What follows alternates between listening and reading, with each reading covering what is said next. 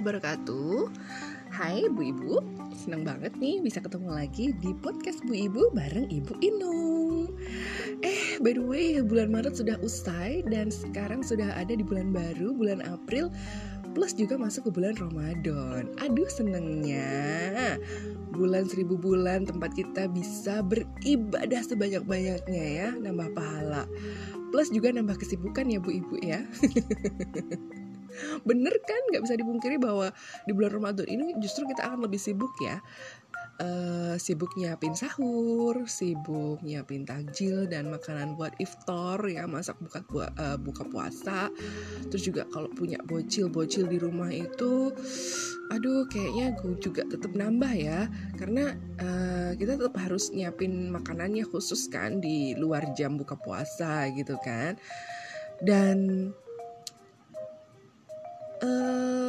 tetap nggak mengurangi kegiatan yang biasa kita lakukan di rumah secara rutin. Misalnya tetap beberes ya, tetap kerja untuk yang working mom gitu ya, yang WFH juga tetap kerja.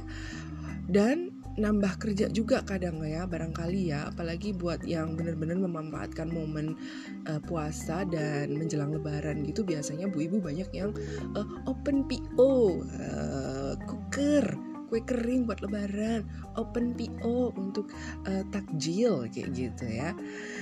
Biasanya dilakukan oleh ibu-ibu yang uh, pinter bikin-bikin nih di dapur nih gitu, punya kemampuan untuk bikin kue kering, untuk masak-masak buat takjil gitu kan. Buat yang kurang uh, demen berproduksi biasanya ya apa? Oh jualan baju lebaran kayak gitu. Hmm, pokoknya nambah-nambah banget deh di bulan Ramadan ini. Ah, kayaknya kalau dibayangin itu kayaknya sehari dua hari tiga hari sehari-hari itu bakalan full gitu ya. Full capek lelah hektik gitu. Apalagi belum juga ditambah dengan mikirin uh, yang namanya THR uh kalau punya ART punya pegawai selain ART juga nih mungkin punya sopir mungkin punya asisten khusus bagian perdapuran untuk uh, produksi cooker gitu kan. Kan juga tetap harus dipikirin ya THR-nya mereka ya. Belum nanti kalau misalnya uh, ngasih THR untuk saudara-saudara juga gitu kan. Nggak habis-habis deh gitu kan.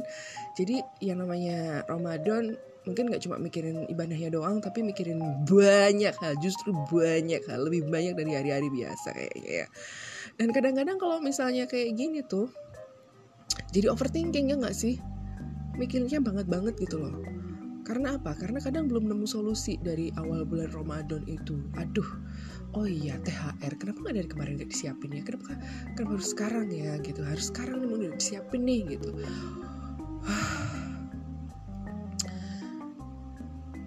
Dikerjain, dipikirin, dikerjain, dipikirin, gitu aja terus sampai overthinking gitu ya. Tapi emang ini sebenarnya uh, keadaan yang real gitu.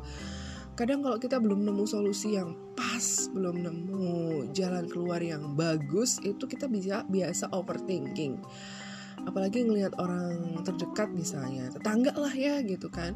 Wah, hidupnya lancar banget apa namanya ibadahnya lancar juga kayaknya uh, sehari-hari tuh nggak ada masalah gitu. Kita jadi insecure sendiri ya.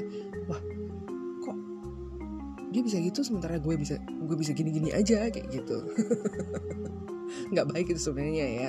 Apa overthinking insecure. Lama-lama kalau kita selalu kayak gitu terus bisa jadi depresi ya nggak sih? Aduh jangan sampai deh. Jangan sampai yang namanya overthinking insecure depressed itu menjadi bagian dalam hidup kita dan justru menghancur, menghancurkan mental health kita. Ya bu ibu ya. Jangan sampai gitu kan. Alhamdulillah mintalik semoga aja di bulan Ramadan ini kita diberikan uh, segala macam kelancaran dalam uh, beribadah terutama. Yang kedua dalam kehidupan sehari-hari kita gitu supaya tidak mengganggu mental health kita dan ibadah kita. Aduh, Bu Ino dari tadi ngomongin mental health terus sih. Apa apakah episode ini akan mengomongkan tentang mental health? Bisa jadi, bisa jadi, bisa jadi. jadi um, mental health itu sebenarnya udah lama banget ya dibicarakan ya sekitar setahun dua tahun kemudian tiga tahun lalu. Tapi mungkin belum banyak yang gitu. Tapi sejak uh, banyak sekali selebritas Indonesia artis-artis Indonesia itu yang speak up yang uh, coming out yang ngomong jujur li bahwa mereka ngalamin ini gitu kan akhirnya yang namanya mental health itu me, mu, apa ya men, menguak menguak uh, apa ya jadi jadi jadi banyak sekali yang ngomongin gitu loh ada yang terang-terangan bilang bahwa mereka itu uh, mengalami yang namanya bipolar. Terus juga ada yang bilang bahwa absennya dia di dunia entertainment itu karena dia harus berjuang melawan ADHD gitu ya yang ada dalam dirinya gitu kan. ADHD tahu kan ya? Attention deficit hyperactivity hyperactivity disorder gitu. Terus ada juga yang kena PTSD, post traumatic stress disorder, ada juga yang kena BPD, borderline personality disorder gitu. Nggak perlu aku sebut satu satu persatu. Silahkan di googling sendiri, bu ibu pasti juga udah melek teknologi ya, jadi bisa di googling sendiri apa apa itu semua dan siapa siapa yang pernah ngalamin itu dan bagaimana perjuangan mereka sampai sekarang, gitu ya. jadi gini kemarin-kemarin itu eh, banyak yang DM banyak yang DM bahwa bu kok nggak ngebahas soal ini sih di podcast? Soal itu tuh yang ibu-ibu menggorok tiga anaknya yang di Brebes tuh loh. Nah itu kan sebenarnya berhubungan sama bu ibu kok podcast bu ibu mbak ibu Inung belum ngebahas sih? Aduh gimana ya? Aku sebenarnya pengen sih ngebahas itu cuma hmm, ini uh, dulu sampai ngikutin dulu perkembangannya tuh sampai gimana kayak gitu. Karena kita nggak mungkin begitu kasus mencuat dua hari tiga hari terus kita langsung bikin uh, konten podcast tentang hal itu gitu kan. It's not ethical aja buat saya dan itu sebenarnya adalah sebuah masalah yang uh, sensitif gitu. Bab-bab itu tuh adalah yang sensitif untuk dibicarakan gitu kan. Memang nih saya yakin gak cuma saya aja banyak netizen 62 ini ya plus 62 itu dikejutkan dengan pemberitaan tentang seorang ibu yang menggorok tiga orang anaknya. Ibunya berinisial KU gitu ya. Ya kan? Kita pasti terkejut dong tentang pemberitaan itu. Seorang ibu menggorok tiga orang anaknya dan bahkan satu orang anaknya itu akhirnya meninggal dunia belum-belum nih. Ya. Belum-belum. Para pirsawan berita dan netizen plus 62 terhormat itu udah ngejudge duluan. Judgementnya seperti ini. Pasti ibunya tuh kena mental health. Ya. banyak banget komentar-komentar di uh, sosmed-sosmed gitu di internet yang bunyinya seperti itu Padahal ya paham aja enggak gitu loh. Kenapa kok si ibu ini sampai tega ngelakuin hal itu gitu kan? Ya itu sebenarnya hal yang patut disayangkan ya. Belum-belum udah bisa ngejudge gitu. Nah, dari mentalhealth.gov ya, mental health includes our emotional, psychologist and social well-being. It affects how we think, feel, and act. It also helps determine how we handle stress, relate to others, and make choices. Mental health is important at every stage of life, from childhood and adolescence through adulthood. Artinya kurang lebih seperti ini. Kesehatan mental itu mencakup kesejahteraan emosional, psikologis, dan sosial kita. Itu mempengaruhi cara kita berpikir, cara kita merasa, dan cara kita bertindak. Ini juga membantu menentukan bagaimana kita mengalami stres sorry menangani stres berhubungan dengan orang lain dan membuat pilihan-pilihan ini penting pada setiap tahap kehidupan dari mulai kanak-kanak dan remaja sampai dewasa itu yang disebut dengan mental health. Jadi sebenarnya mental health itu tidak sepenuhnya uh, berarti negatif ya. Jadi mental health itu adalah sesuatu yang berhubungan dengan emosional, psikologis, dan kesejahteraan sosial kita. Itu dulu yang harus di uh, pahami ya, bu ibu ya. Jangan sampai tiba-tiba kita bilang mental health tuh, mental health tuh, mental health tuh. Uh, nah, kira-kira nih ya, kira-kira nih. Dari apa yang saya bilang tadi, yang saya kutip dari mentalhealth.gov, kira-kira apakah si ibu KU, ibu yang melakukan penggorokan pada tiga anaknya itu tadi, juga menderita mental health? Well, yang saya ikuti dari sampai sekarang ini, yang jelas sampai saat ini beliau itu masih dalam pengawasan psikiater ya. Jadi, please bu ibu, please banget, jangan ngejudge lebih banyak lagi. Ngomongin ini tuh harus hati-hati gitu loh, karena sensitif Iya, ini karena berhubungan dengan kondisi mental seorang ibu, di mana kita itu nggak bisa begitu saja menilai bahwa seorang ibu itu sedang bahagia atau sedih dilihat dari penampilan luarnya aja, gitu loh. Bisa jadi dia kelihatan baik-baik saja, kelihatan happy, bubbly, ramah ke sekitar, tapi ternyata ada yang disembunyikan rapat-rapat di dalam hati atau justru ada pikirannya yang kalau di, kita bisa buka kepalanya dan ternyata isinya itu seperti benang kusut gitu. Ya kan? Jadi jangan terlalu cepat memberikan judgement kepada seseorang gitu loh. Apalagi pada seorang ibu. Ngikutin berita uh, beritanya si ibu KU ini ya yang justru bikin geleng-geleng kepala itu justru adalah komen-komennya ini. Komen-komen dari netizen plus 62 yang bikin saya sendiri mikir gitu loh separah inikah pikiran masyarakat gitu kan. Bahkan komen yang isinya membesarkan hati buka u yang isinya encouraging isinya empati itu sangat sangat sedikit gitu loh. Mayoritas tuh ngasih komen kalau beliau itu ya sadis. Dia itu ibu yang nggak berperasaan ibu yang nggak punya nurani kejam. Ibu ini kemasukan setan ibu ini gila ibu ini kena mental wong edan dan sebagainya. Gitu loh komen-komennya tuh tulisannya kayak gitu. Bahkan ada yang nyumpahin gitu loh. Wes ini sudah cocok jadi penghuni neraka. Weh lah emang yang komen kayak gitu udah pasti jaminan surga gitu ya. Jari dan jempol itu memang kadang lebih cepet ya bertindak daripada otaknya ya bu ya. Semoga bu ibu enggak deh. Saya jadi aduh ngelus-ngelus dada. Dadanya saya sendiri ya bukan dadanya bapaknya orang lain gitu kan memang ya apa yang dilakukan Bu KU itu adalah sebuah bentuk tindak pidana gitu loh. Bisa kena pasal percobaan pembunuhan dengan rencana. Saya sendiri juga nggak mengamini tindakan seperti itu, apalagi dengan dalih dia bilang, saya tidak ingin anak saya hidup menderita seperti saya. Dia kan bilang gitu kan ketika ditanya pertama kali, kenapa kok bisa sampai ngelakuin tindakan seperti itu gitu kan. Nah, Makanya kemudian harus ada investigasi bersama uh, psikolog, bersama psikiater. Kenapa kok bisa seperti itu? Gitu. Dan ini penting. Banyak ya Bu berita berikutnya yang beredar kalau Bu KU ini udah lama nanggung derita karena harus tinggal terpisah dari suami karena suaminya merantau ke Jakarta dan dia hanya tinggal bersama tiga anaknya gitu. Kabarnya juga suaminya hanya ngirim tiga setengah juta per bulan dan sebagainya dan sebagainya.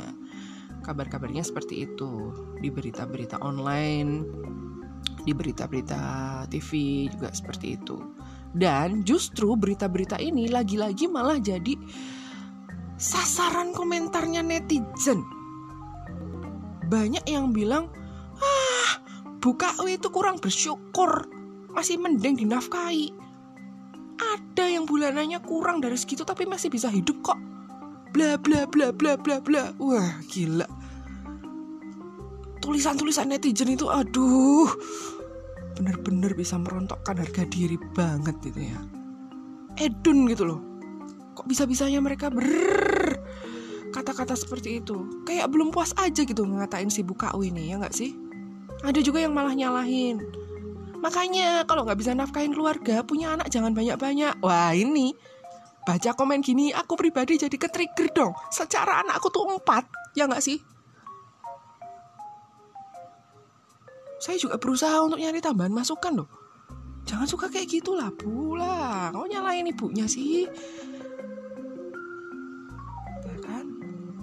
Ada juga yang komen, buka U itu kurang sholat, kurang berdoa, kurang ngaji. Komen lain lagi bilang, buka U itu kan dulunya MUA toh. Kenapa kok nggak jadi MUA lagi? Kan lumayan duitnya tuh bisa buat nambah-nambah pemasukan. Jangan nyalain suami, udah merantau cari duit itu juga berat bla bla bla bla bla bla. Aduh, baca itu semua nggak kebayang ya. Kalau seandainya buka U bisa baca komen-komen itu, isi otak dan hatinya itu bakalan jadi kayak apa, ya nggak sih? Dan mirisnya lagi, komen-komen itu datangnya kebanyakan dari perempuan dan ibu-ibu pula. Aduh, uh, gedek banget aku jadinya. Wibu, please. Kalau nggak bisa berempati atau kasih solusi ya tolong mingkem. Mingkem, diresleting itu mulutnya. Jangan kasih komentar yang justru menyudutkan, yang bikin tambah down. Padahal latar belakang kenapa buka U begitu, kita sendiri aja nggak tahu dengan jelas kan. Masih diinvestigasi. Saya doain semoga yang hidupnya aman, tentram, damai, dengan sholat, dengan ngaji, dengan berdoa, tidak akan mengalami seperti buka U. Aku yakin buka U juga menunaikan sholat, karena sholat itu kan wajib ya kan. Tapi jangan bandingkan buka U dengan Bu Ibu yang waktunya masih ada lowong untuk bisa ikut kajian majelis taklim, bisa bertemu teman-teman muslimah yang ngerti kepayahan hidupnya. Ya mungkin karena dia udah sibuk dengan urusan rumah tangga. Aku yakin buka U dalam setiap kegiatannya pun juga menyelipkan doa kok. Baca basmalah tiap kali mau memulai sesuatu atau hanya beristighfar saat menyadari ada kealpaan itu juga sudah bentuk sederhana dari doa ya kan? Ya kan? Astagfirullahaladzim. Itu adalah sebuah doa kan? Kita mau nyuapin anak Bismillahirrohmanirrohim. Kita yang berdoa. Ya toh? Tolong deh Bu, jangan sama ratakan keadaan Bu Ibu dengan Bu Ibu yang lain. Mungkin bu ibu yang sampai saat ini masih bisa menyelaraskan predikat ibu rumah tangga dengan profesi sebagai MUA hingga hari ini karena ibu hidup dengan support system yang baik. Dengan suami yang mengizinkan ibu menekuni profesi tersebut, terus juga ada anak-anak yang sudah bisa mandiri, ada ART yang bisa menggantikan pekerjaan ibu di rumah, ada orang tua atau mertua yang happy dititipin cucu-cucunya, ada tetangga yang tidak punya waktu menggunjingi tetangga lain karena sama-sama sama-sama sibuk gitu. Nah, apakah Bukau ini punya privilege semacam itu? Kalau terbaca dari artikel-artikel berita tentang beliau, sepertinya tidak ya. Makanya jangan membandingkan, Bu. Saat seseorang memutuskan untuk jadi seorang ibu tuh otomatis akan membutuhkan support system yang baik. Yang paling baik, yang paling utama itu adalah sang suami.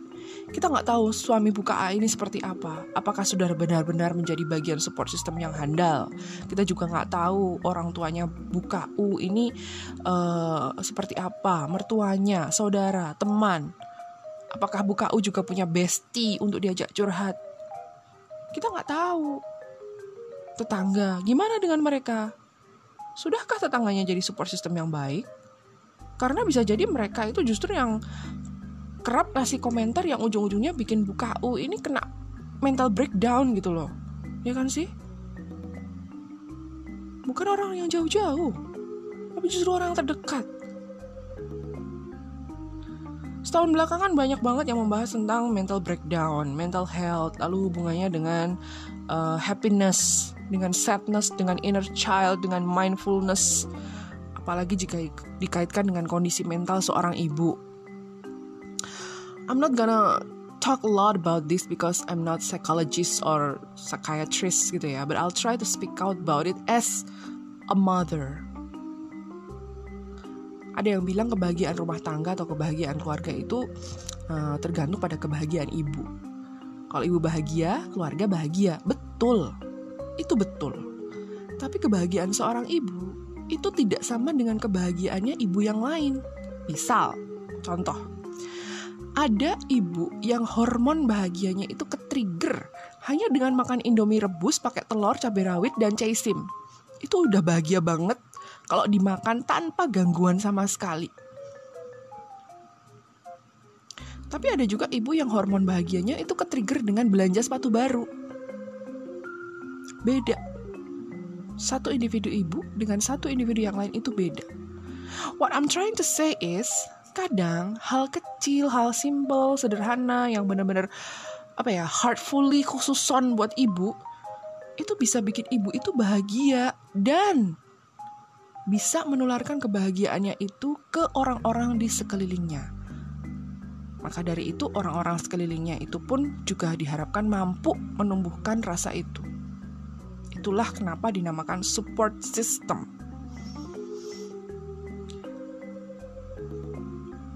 Banyak orang selalu menaruh ekspektasi besar dari seorang ibu bahwa ibu itu harus bisa ngurus rumah dengan baik, dengan bersih, dengan rapi, sampai kinclong rumahnya bahwa ibu itu harus bisa ngurus anak dengan kasih sayang, anak jadi sehat, anak jadi berperilaku baik, berakhlak mulia, anak tidak nakal.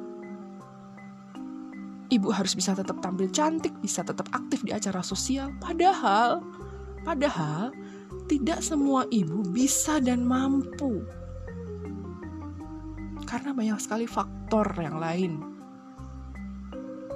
Ibu-ibu pasti bisa uh, pasti ada kemau kemauan ya yang namanya ibu-ibu tuh pasti ada kemauan untuk bisa itu semua tapi jika tanpa support yang namanya kemauan itu ya hanyalah angan-angan. Ibu pengen kok memenuhi permintaannya anggota keluarga untuk bisa tetap tampil cantik tapi tanpa support. Gak dibeliin make up gak dibeliin kosmetik gak dibeliin skincare. Bahkan kadang untuk mandi aja sampai telat-telat karena tanpa support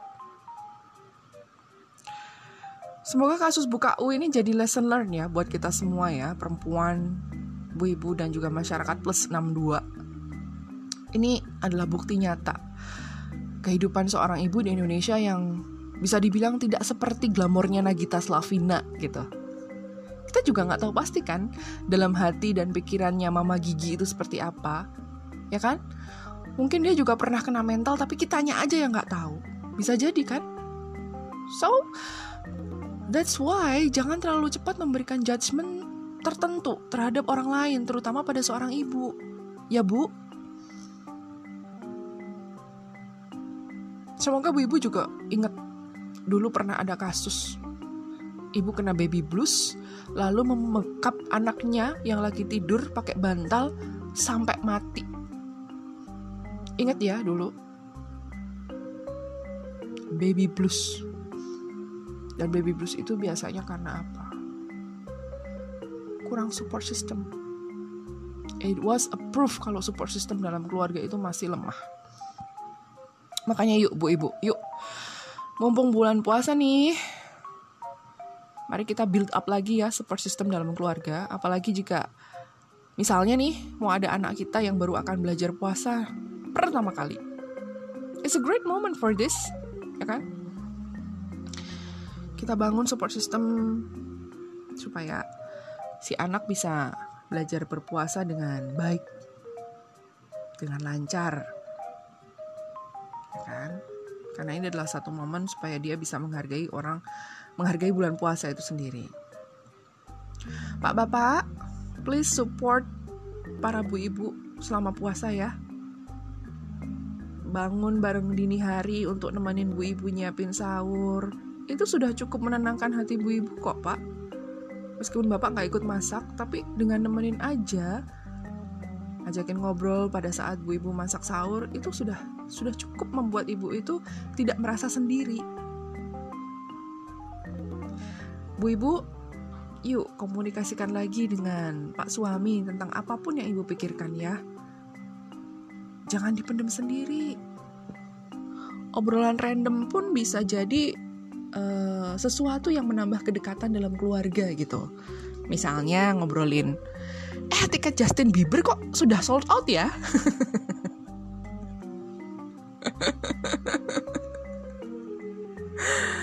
aku yakin gak banyak keluarga yang ngobrolin ini dengan suaminya tapi justru ini hal-hal yang random yang gak perlu ngomong berat-berat tapi ternyata bisa jadi diskusi yang hangat gitu dengan suami dan juga anak-anak ya kan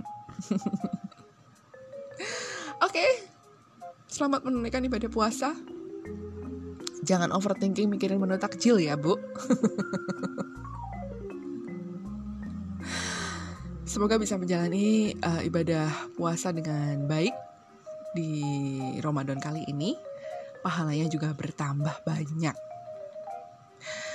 Jangan lupa tetap terus dengerin podcast Bu Ibu bisa lewat anchor.fm, bisa juga lewat Spotify, atau bisa juga lewat Google Podcast. Tinggal di Google aja podcast Bu Ibu slash Nuraini Chandra Dewi gitu kalau ada uh, usul